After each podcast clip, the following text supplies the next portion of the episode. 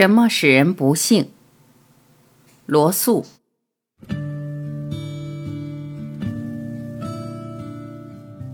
动物只要不患疾病，食物充足，就会快乐满足。人也应该如此。然而现实并非这样，至少在大多数情况下并非这样。假如你是不幸的，你或许就会承认自己在这一方面并不是个例外。假如你是幸福的，请自问一下，你的朋友中有几个是幸福的？当你对自己的朋友做了一番评论之后，你就应该学会察言观色之术，使自己更善于感受日常生活中所遇到的人们的各种情绪。布莱克说：“我见过的一张张脸孔，斑斑懦弱，点点愁怨。”我们文明时代的非常重要的任务之一，就是寻求一种没有战争的社会制度。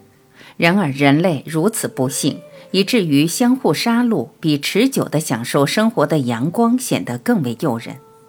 在这种情况下，再美好的制度也是难以实现的。假如机器化大生产是为了增进那些有最大需要的人们的利益的，那么防止永久的贫困就是必要的。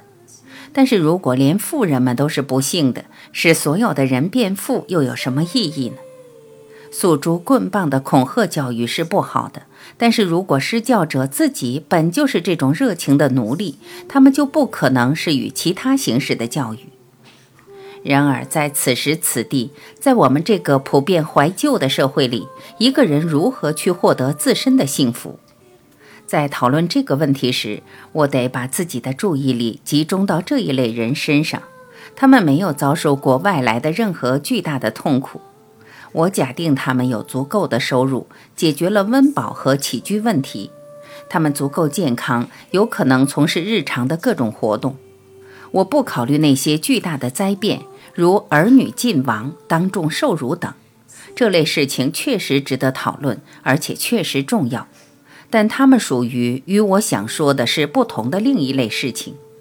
我的目的在于为现代文明国家里大多数人遭受的日常不幸提供医治的处方。这类不幸使人不堪忍受，因为它没有任何明显的外在原因。它一旦到来，任何人都无法逃避。我相信这种不幸在很大程度上是由于对世界的错误看法、错误的伦理观、错误的生活习惯所引起的，其结果导致了对那些可能获得的事物的天然热情和追求欲望的丧失，而这些事物乃是所有幸福，不管是人类的还是动物的，所最终依赖的东西。这些事物的获得是在个人的能力范围之内的。我因而提出这样一些转变方法，只要我们有一般的好运气，便能通过这些转变获得幸福。很显然，不幸的心理上的原因是多种多样的，但是他们都有某些共同点。典型的不幸福的人是这样一些人：他们在青年时期被剥夺了一些正常的满足，于是便把这种满足看得比任何一种其他方面的满足更为重要。一生只朝着这一方面苦心寻求，他仅仅对成功，而不是对那些与此相关的活动本身给予足够多的不恰当的重视。然而，在今天，另外一种现象发展的极为普遍：一个人也许感到自己彻底失败了，以至于不再寻求任何形式的满足，只求消遣放松、陶然忘情，他因而成了快乐的爱好者。也就是说，他减少自己的活力，以便使生活变得更易忍受。例如，酗酒就是一种暂时的自杀，它带来的幸福仅仅是一种消极的、暂时的忘却不幸的幸福。自恋者和夸大狂相信幸福是可能的，虽然他们为了得到它采取了错误的方式。但是，寻求精神麻醉的人，无论采取哪种方式，他都已失去了希望，只求默默无闻。在这种情况下，要说服他的首要支点，就是告诉他，幸福是值得争取的。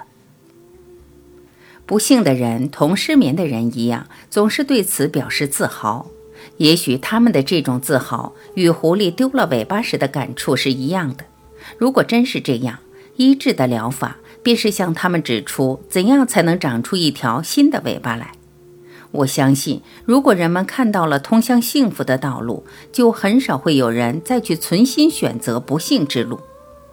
我当然并不否认这种人的存在，但这类人肯定为数不多，难成气候。因此，我假定读者诸君都宁愿幸福，而不是愿望不幸。能否帮助他认识到这种愿望，我不敢肯定。但是无论如何，这种尝试总是不会有害处的。